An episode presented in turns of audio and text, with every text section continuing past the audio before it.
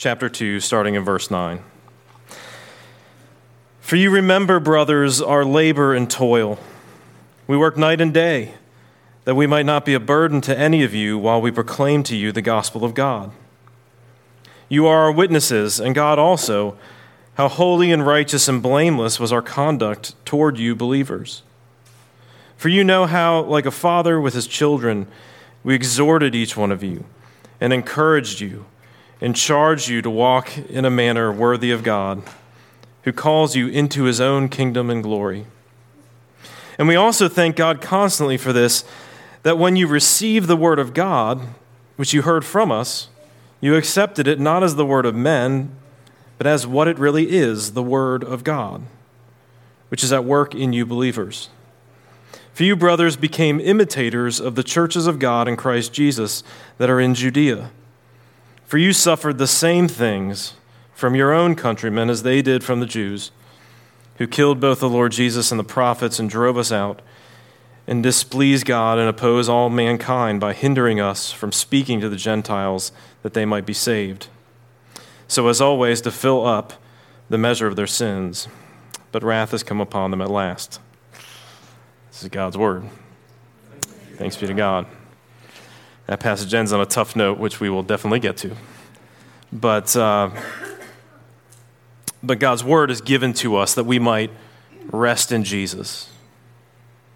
That we, by resting in Him, we would be reoriented to this world and see our lives as we ought and be reinvigorated to be sent out to love Him and to love our neighbors. So let's pray that he would speak by his word. Father, we need, thank you that you've given us your word, that you have not left us just with the word of men, with our, to our own wisdom, but that you have spoken. And more than that, that your, that your word is powerful by your spirit. So would you send your spirit to work in our hearts to receive your word? even this morning. We ask in Jesus' name. Amen. Well, my family spent, uh, we spent 13 years in Boston. And uh, one of the effects of that, perhaps unfortunate in some people's eyes, is that I am a Boston sports fan. Um, and I try to uh, not bring up too many illustrations from the Red Sox or the Patriots as we go. But some of you are, are fans of college sports that everybody else hates too. So, you know, you can maybe sympathize a little bit. Anyway. Uh, and then there's the rest of you that didn't go to Clemson. So, one of my favorite uh, ESPN short documentaries is called The Two Bills. And it, it, they get together uh, Bill Parcells and Bill Belichick. These are two of the greatest football coaches of all time. And, uh, and Bill Parcells is older, uh, won Super Bowl several times with several different teams over the years.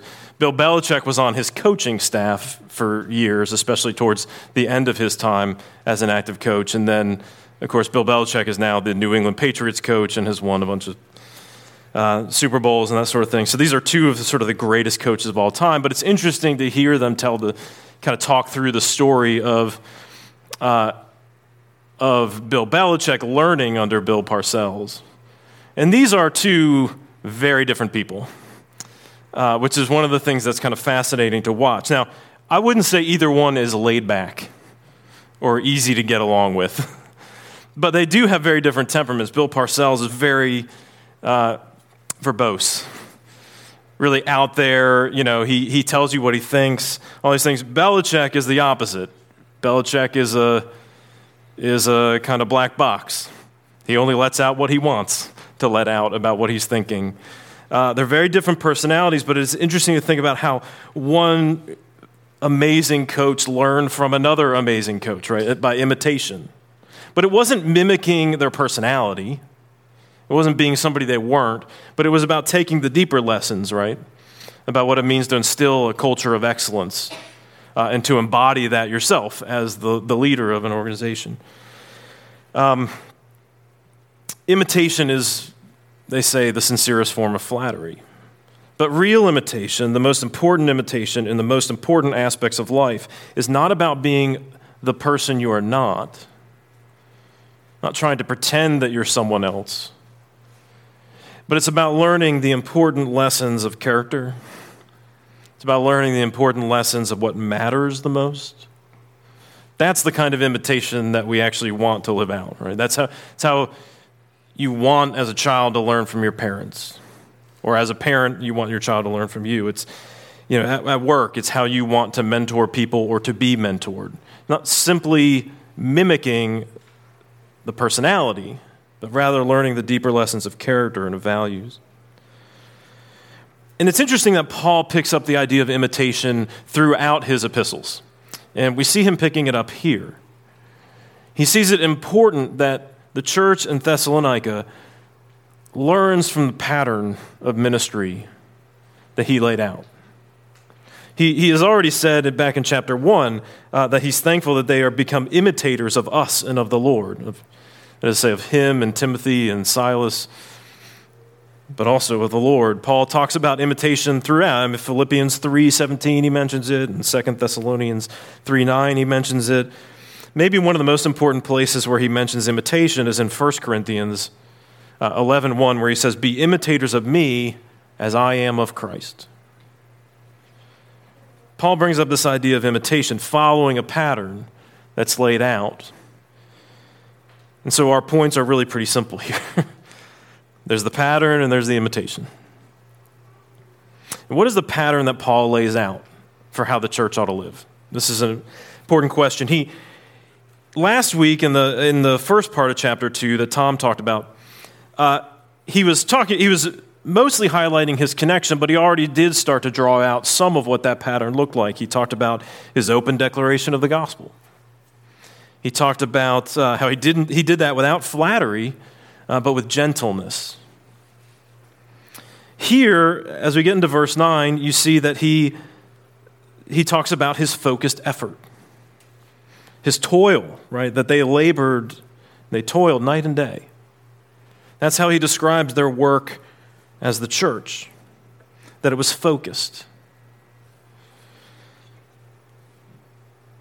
It was focused on the good news, responding to it and passing it along. That, in one sense, is the heart of the matter, isn't it? Right? If, it, as we talked at the very beginning of this series, if there is a new allegiance that you have, if there is a new life that's on offer, it must mean that your priorities get rearranged. I mean, how many times, though, do we forget that?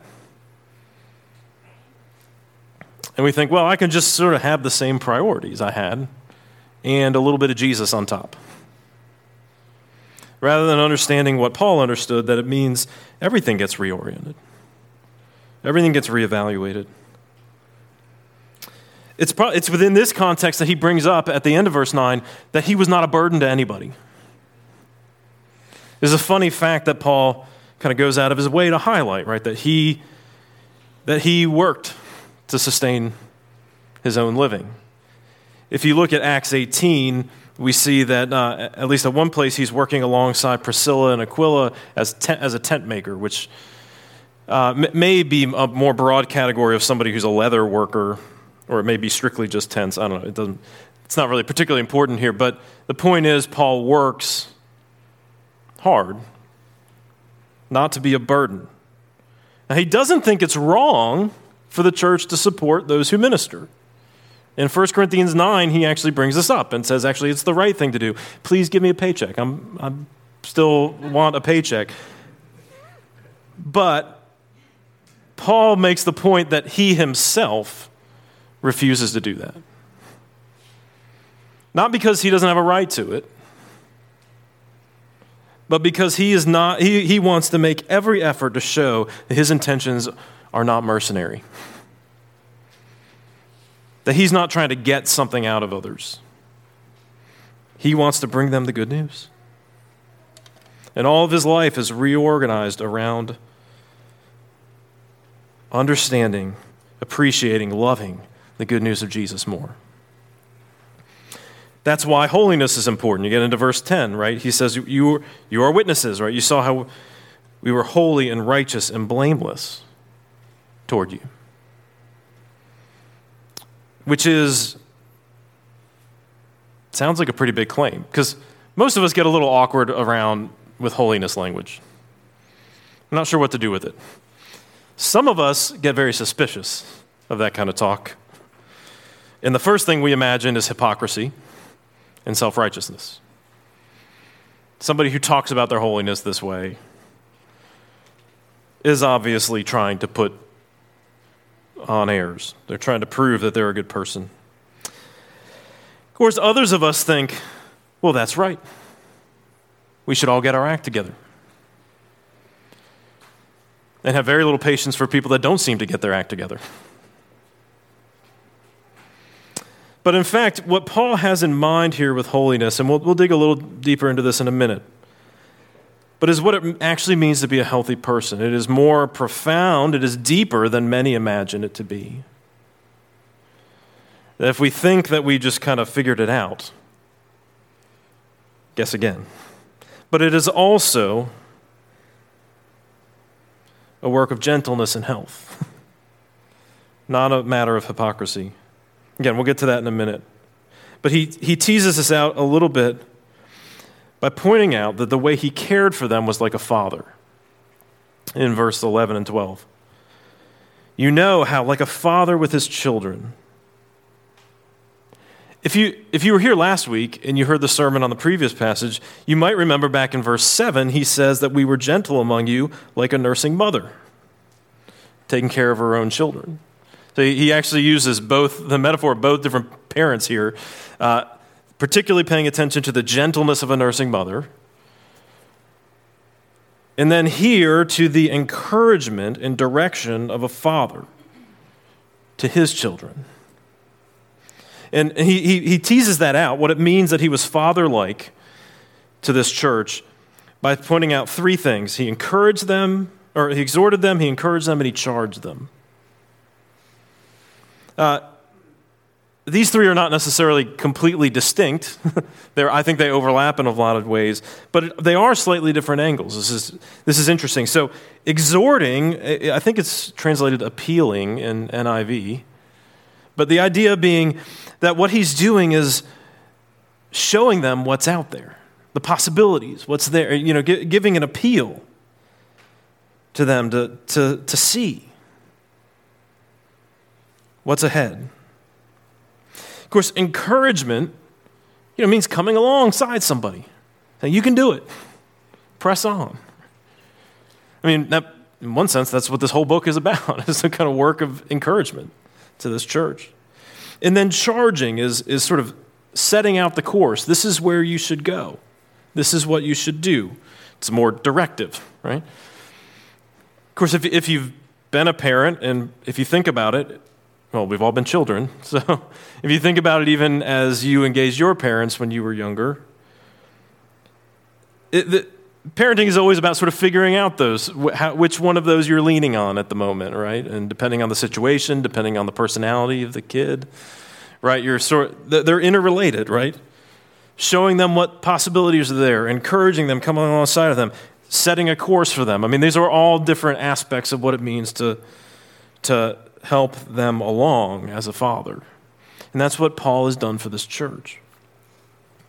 And so it's worth seeing then that the pattern means gospel ministry and holiness. That's how Paul has done this. That's what it's meant for him to be a father for them, is to, is to encourage them in gospel ministry and holiness. A gospel ministry doesn't mean being professional. It's the basic calling of every Christian to celebrate the good news of Jesus. Celebrate in your own life, to celebrate in our life as the church, and of course also to declare it to those who are outside of the church. So it involve, it always involves, and again, this goes back to last week's passage, boldness. But boldness is not brashness, and the two are often confused. Boldness is about speaking up for something because it's so good. It's so true, it's so beautiful. You can't help but talk about it. That's why in the church, even when we're still pretty sure most people here are Christians, we're still talking about it because it's worth talking about, it's worth celebrating.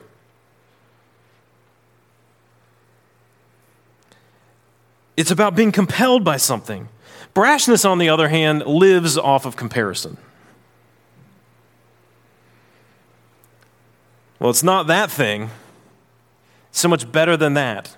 And look, there is an aspect of the gospel, of course, in which challenges, disproves, even demolishes our old way of seeing the world, and that's it's important to understand that. But brashness delights more in tearing down, it delights more in the destruction than in the declaration. Tearing down rather than building up into what is good. And you, can, you see this sometimes with Christians who love apologetics. You, you know what I mean by apologetics, the defense of the faith kind of thing. Uh, as a campus minister for, for a decade, I would always get, I mean, every year, one or two freshmen who just loved apologetics, right? Because they were going to this secular university and they were going to defend the faith. And it seemed to me that nine times out of ten, they were more interested in tearing down than in building up. At least when they first showed up. By God's grace, you know, that some of them grew and out of that. But there can be, we can be obsessed with the idea of showing other people how foolish they are rather than holding out the wisdom of God. And if all we're interested in is tearing down others, that is not boldness in the gospel. That's the kind of brashness that is distinct from the boldness of the gospel, because the boldness of the gospel knows that we're going to be celebrating this even on the other side of eternity. That even when sin and death are done away with, it is the good news of Jesus that will be the song that we sing over and over and over again. Even when we're not concerned about ways in which we are wrong, ways in which the foolishness of the world pulls on us, even when those things are gone, we will still be singing it because it's so much better. And gospel ministry then involves this boldness, but involves diligence. This is, so, this is so important to see. If it is the best, if it is the most significant truth, if it is the most overwhelming beauty, then we press on. We want to engage others well. We want to engage each other as the church well. We want to continue to press on with one another.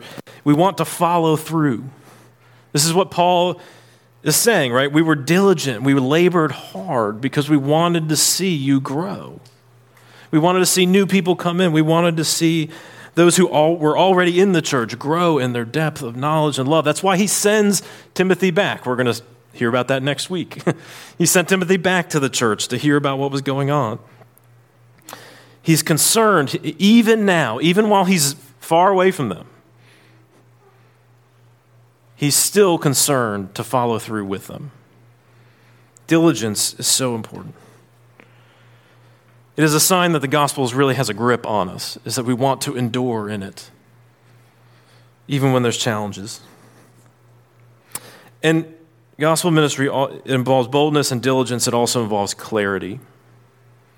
This is why Paul didn't want to take money because he realized there were a lot of people in the ancient Mediterranean world peddling ideas for money, especially orators, who were going around trying to make a living off of this. And Paul, understanding the way in which he would be misunderstood or could be misunderstood,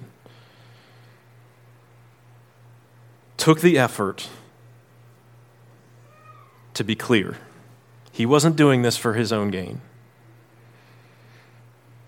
This is another sign that we have really a deep love for the gospel, is that we do want to clarify what it is and what it isn't. This is one of the great challenges of our own day, right? Is that churches have become homes of ideology more than of good, the good news. And I'm not saying there aren't ways in which what the Bible teaches might not connect with things that your political camp is concerned about. I mean, does the Bible care about the unborn? Yes. Does the Bible care about those who have been mistreated and are downtrodden? Yes. Just to use a couple obvious illustrations. But you see, what Paul is so clear about is that he's not backing some other agenda, some other vision for society among the competing ideas for what it could be. He is holding out a vision of a new king and a new kingdom. The kingdom and the glory into which we are being called. I was trying to think about you know, boldness and diligence and clarity. And, uh, and again, thinking back to my campus minister days, I was reminded of, uh, of the sort of open air preachers that would show up on campus every once in a while. Now, I was at a private university, so they couldn't be like actually on campus property, but they would be right off of campus property. And uh, it, uh, open air preaching, in and of itself, I don't necessarily think is a problem. But so many times, right, there was boldness, and, uh, there was brashness instead of boldness. It was about calling people out rather than holding out the goodness of God and Christ. There was no diligence. I think many of them thought that their, that their travels and that sort of thing were them following through, but in fact, but they weren't concerned about being diligent with the people that they were talking to.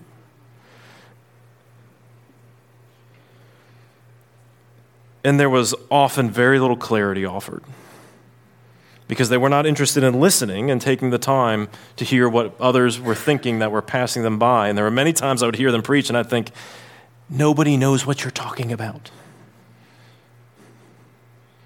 The vocabulary you're using, they do not understand. Now, I'm not saying I've mastered that. I'm not saying we as a church have mastered that.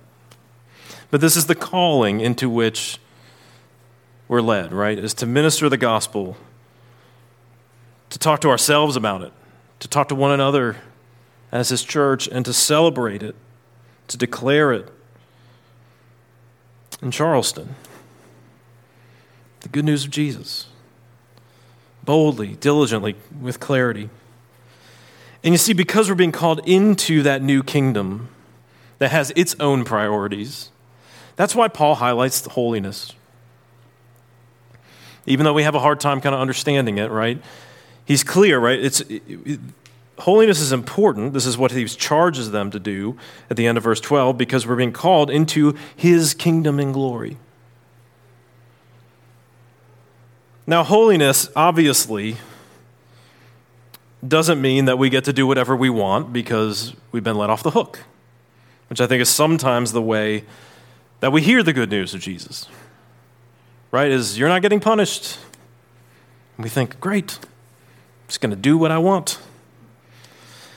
Which, on the one hand, I mean, there's, a, there's an aspect of the, the declaration of the gospel that you are not judged for what you've done. That's so important and essential. But you see, when we think that, well, just because then if the punishment is gone, we can do whatever we want, it betrays the fact that we have wanted simply the gift without the giver.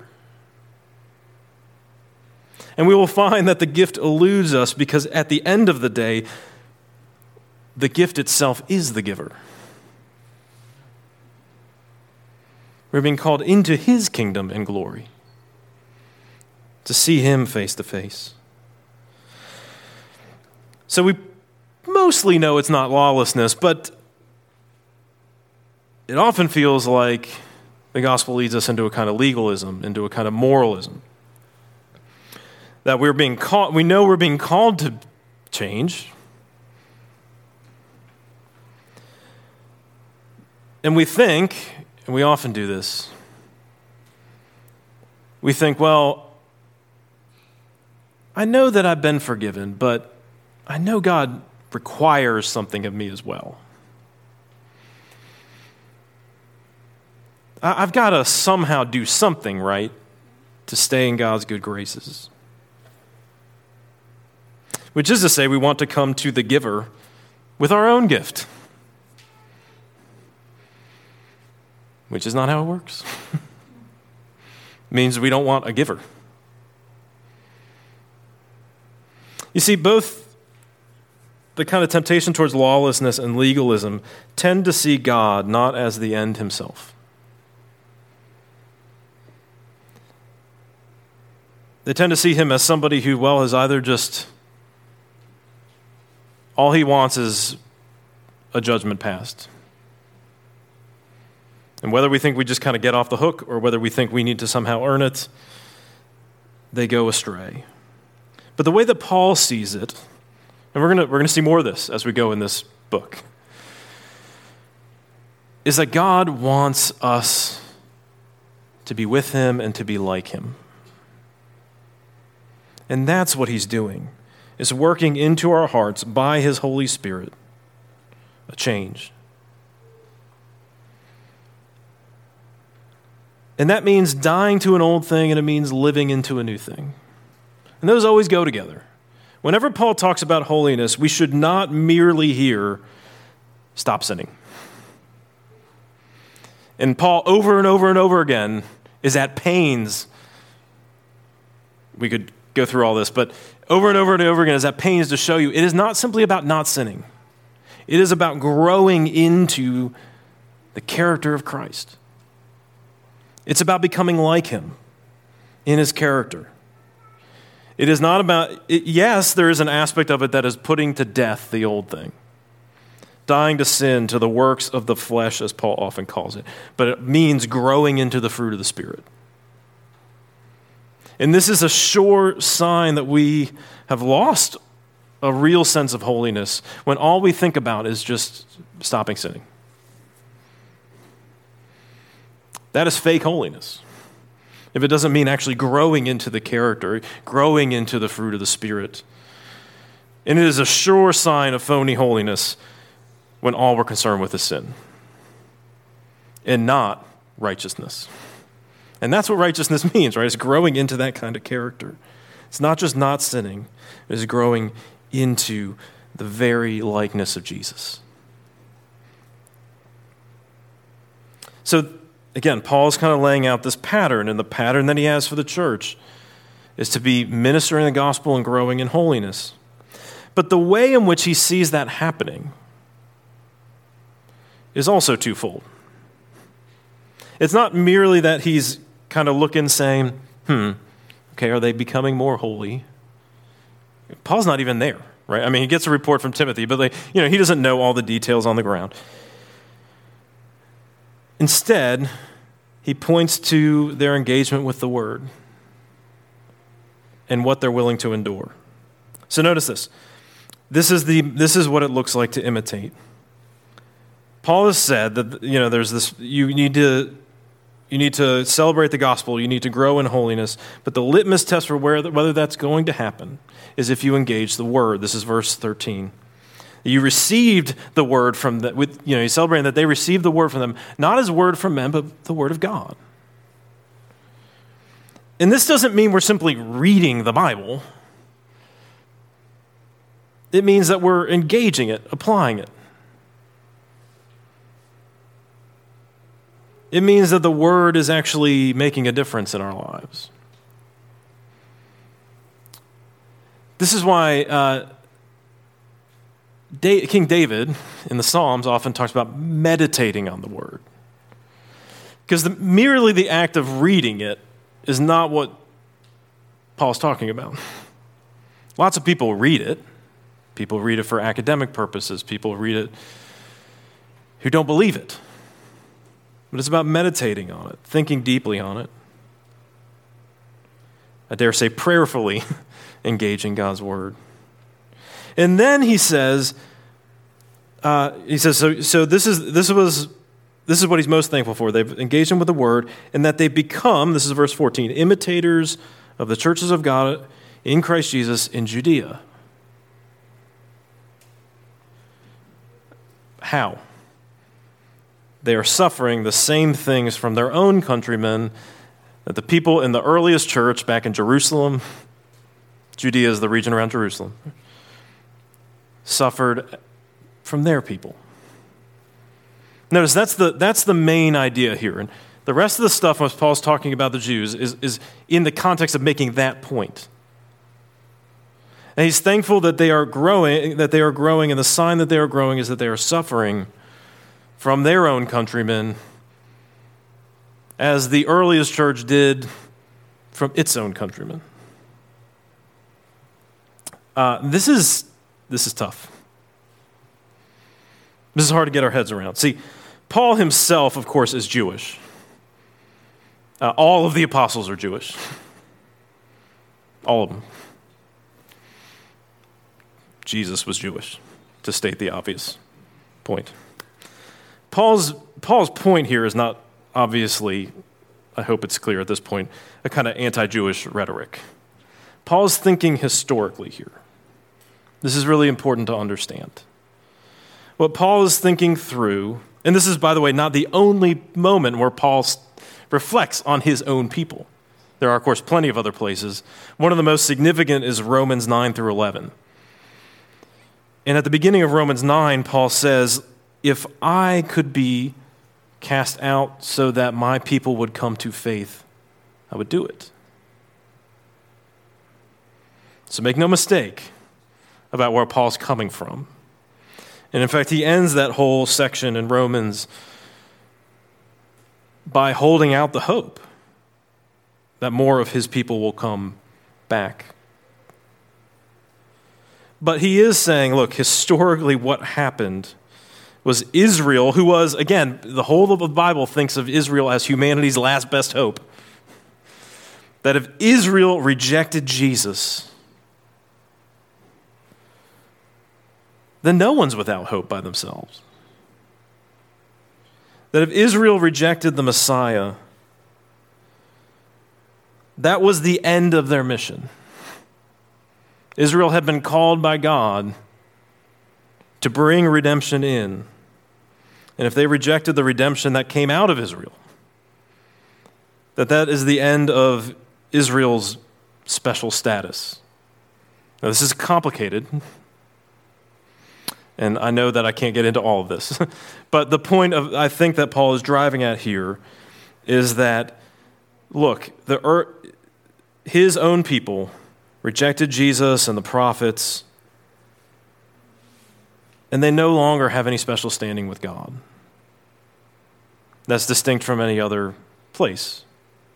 Now, that doesn't mean the Gentiles are better, right? That's certainly not what Paul's getting at here, he is saying that everyone must come to Jesus to be saved. And again, you could look at Romans, and if, if we were kind of diving into this more, you see that Paul's great desire is that his own people go, that they come to faith. In fact, what we saw back in Acts 17, when we, in the first sermon on this, was that Paul did what he always does, and he starts by going to the synagogue, looking for his people to receive the Messiah. This is his great longing. But he does recognize that in rejecting Jesus, they have fulfilled what Jesus actually said would happen.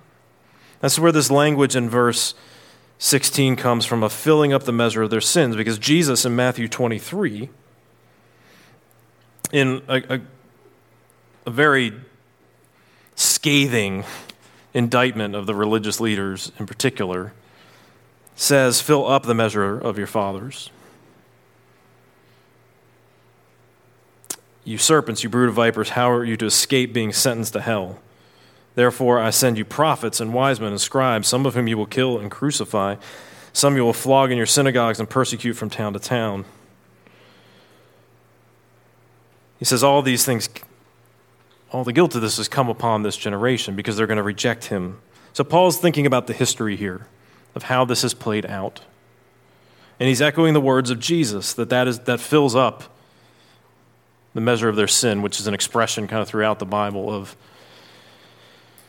getting to the logical endpoint of our sinfulness.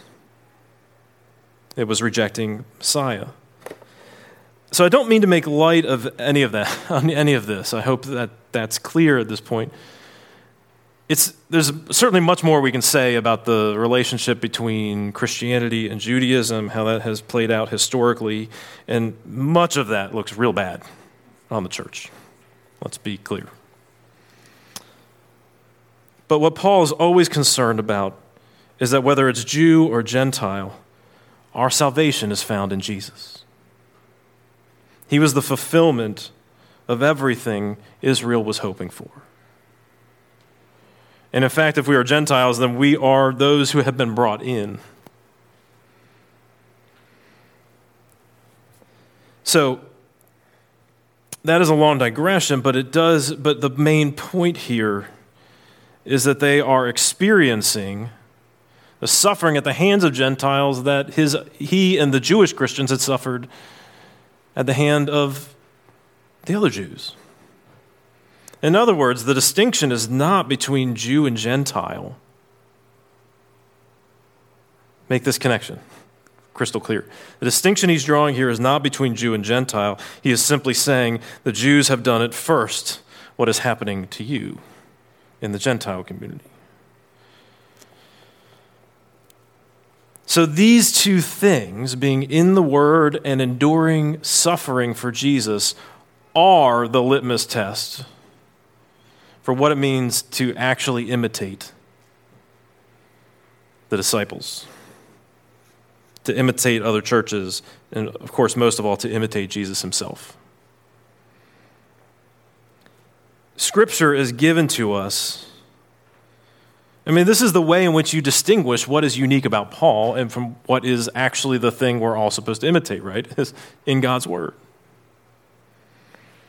Paul's also sinful. I don't think he's encouraging them to continue to imitate his own sinful patterns along the way. No, we need Scripture to help us clarify and hone what it is we're, the pattern that we're supposed to follow. But it is Scripture that we need to listen to to do that. This is a challenge because I think many of us are not in Scripture as much as we think we should be. Uh, I've met a few people who have said the pandemic has actually helped them be in the Word more. Most people that I know feel like it's been more discouraging. Or I should say, most people I've talked to. It's an unscientific survey. But going to God's Word and listening to it and meditating on it is not about holding the Bible out as some sort of symbol, as some badge of belonging to a group. It is not a magical item, it is not a talisman. It is God's word that we're supposed to reflect on. And when we reflect on it, it does not fail. Uh, a, a, poet named Malcolm Guite, who's a Christian, ta- talks about this. He says, Open the text again, for it is true. The book you open always opens you. See, we often approach Scripture as this, this thing I'm going to study this thing I'm going to come to understand. And the reality is that Scripture interprets us. I'm not trying to shortchange understanding the historical background and doing all that sort of thing, but I am saying that we actually go, we try to interpret Scripture so that Scripture will interpret us. Because that's the way the Bible's supposed to work is we're not merely supposed to go to it with our agenda, we are supposed to see that it has its own agenda for us and for our lives. And it's about understanding with clarity what that is. When we go to Scripture, then, and we're thinking about the pattern of those that we know whether it's, Paul, whether it's Paul, whether it's another apostle, whether it's the early church, whether it's people that you've known in your own life who have influenced your faith. Going to Scripture keeps us from hero worship, from buying into somebody's personality. And boy, there's plenty of that in the evangelical world, isn't there? It's kind of scary sometimes how much we buy into one person and their personality how it seems some really encourage that, actually, and how many of those who, who encourage that end up falling apart. It's Scripture that keeps us from hero worship. It helps us to keep our bearings, right? That we can learn from those who have gone before us. We should learn from those who have gone before us. But we are not trapped merely to do the same thing. We, we go to God's Word for clarity about seeing how they live their lives and how, what we can learn from that, what we should learn from that, but also where that diverge. Remember, Paul says, imitate me as I am imitating Christ. In other words, where there's a difference, you go with the original. Don't just keep imitating me if you think there's a difference between my character and Christ's. Go with Christ. And I think that suffering then has one of the ways in which it's significant for Christians is in this context of following Jesus, of listening to Him and Him alone. Now, there's, there's another occasion where we can talk about suffering in general. And suffering is always a hard question, and there is the bigger question. I mean, everyone will experience suffering in life, sooner or later.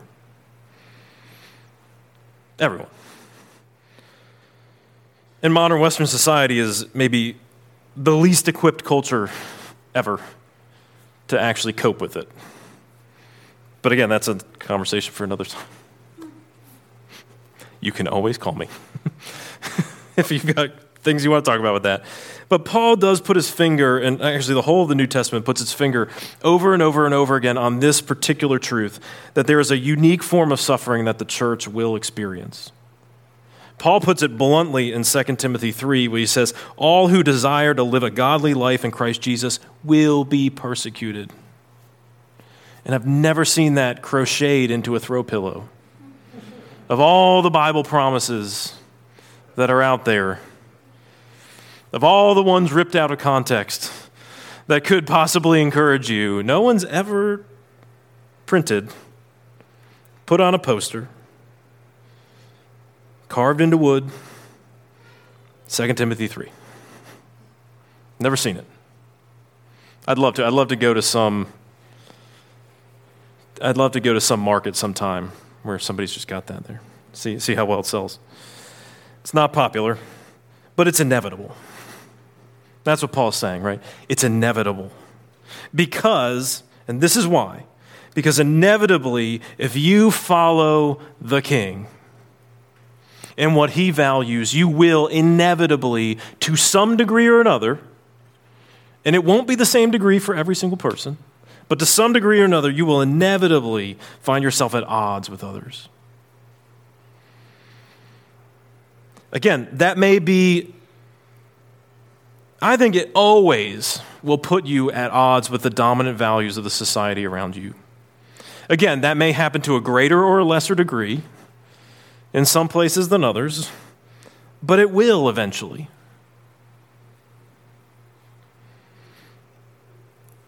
It will eventually put you at odds with the values of your career more often than not. Because what it would take to get ahead At some point or another, everybody, if you're following Jesus, will face some questions about that. Doesn't mean you won't be successful, but it might mean you have to make some sacrifices and some tough choices, doesn't it? As a parent, the pressure to look a certain way, conform to whatever the dominant paradigm is for parenting, because that is changing. Uh, inevitably, to follow Jesus will mean that you don't fit the mold. You might not be, you might seem a lot stricter than some other parents. You also might seem a lot more patient and generous and gentle than some other parents, depending on what the paradigm is. Uh, you will have different priorities. Because isn't parenting like fueled by getting your kid, kid in and getting ahead? I mean, I'm as susceptible to that as a parent as anybody. and that is the stuff of parenting now. But what if that's not the most important thing? You might look a little weird. It might prove difficult. It will always it will put us at odds sooner or later with friends. There will be friendships that will become harder because of this. It will put us at odds with family at some point. Again, maybe to greater or lesser degrees, maybe not as extreme in some situations as others. But listen, this is the promise that Paul gives us that if we want to live a godly life, we will be persecuted. Now we need to have perspective. Uh, okay, so we need to have perspective, right? There are other, those of us sitting here in Charleston are certainly not experiencing a degree that people in other parts of the world are experiencing a persecution. And let's not get crazy about the, what we claim we're experiencing, okay? Like, let's have some perspective about that. Appre- appreciate that whatever it is we think is challenging about living out the gospel is certainly not costing us our lives uh, or not our livelihood, usually. And we should also be honest that some Christians are just obnoxious. I mean, really. Some people claim to be persecuted, and they're being jerks, and they're just reaping what they sowed, right? Like, I, like let's be clear about that. So we're going to have a little, little perspective here. But what the suffering Looking at, looking at you, John. the, uh, the suffering we're experiencing as Christians is meant to call out faith, hope, and love. We talked about these at the beginning of the book. But this is the response that God is looking to draw out from us is deeper faith in him. Is a greater hope in his kingdom than the kingdoms of this world. And a love even for those who persecute us. You can love those that treat you well. That's not anything special. I mean, we may not even do that very well. But can you love those who persecute you? Because that is what it means to be conformed to Jesus. You can hear Paul actually spell this out in Romans 12. He says, Bless those who persecute you. Bless and do not curse them. Rejoice with those who rejoice and weep with those who weep. Live in harmony with one another. Do not be haughty, but associate with the lowly. Never be wise in your own sight. Repay no one evil for evil, but give thought to do what is honorable in the sight of all. If possible, so far as it depends on you, live peaceably with all.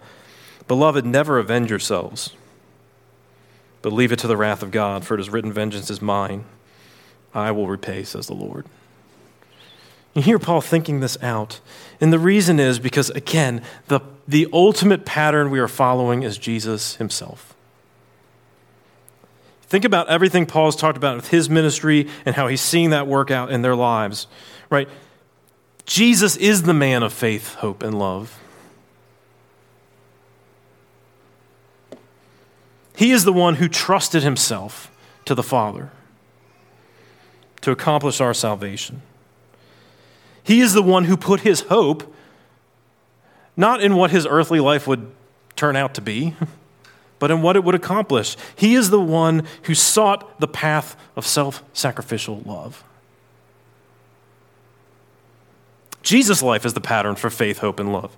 Jesus' life is the pattern of holiness. We've already kind of talked about that at length, right? Jesus is the one that, in his holiness, is not merely that he's sinless, but that he fully expresses God's character, merciful and gracious, slow to anger, and abounding in steadfast love and faithfulness. Jesus is the one who lives that out, shows us what that really looks like on the ground. Jesus is a man of Scripture. I mean, think about how much he's, he's reflecting on Scripture. He can't help but bring it up when he's on the cross. Jesus is looking for his guidance from God's word. Again, he is God himself, but he still goes back to the word to clarify and hone what he is doing. He goes back for wisdom from God's word itself, and he is, of course, the man of suffering. It's his suffering that would bring about redemption. I mean, our suffering in that regard, of course, is not redemptive. Like, I don't die for you. But the suffering of the church in teaching us faith, hope, and love is supposed to bring others back to Jesus, that they might see how good the good news of Jesus really is. Let's pray. Father, we thank you that we have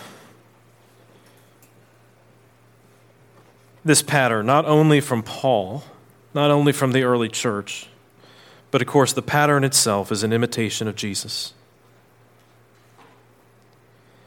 Pray that you would teach us what it looks like to live out of faith, hope, and love through suffering by being in your word, growing deeper in holiness and love for the good news. Pray that we would be a church that holds out the beauty of Jesus, that others would come, and those who are already here would be strengthened and brought nearer to you. Do this by your Spirit.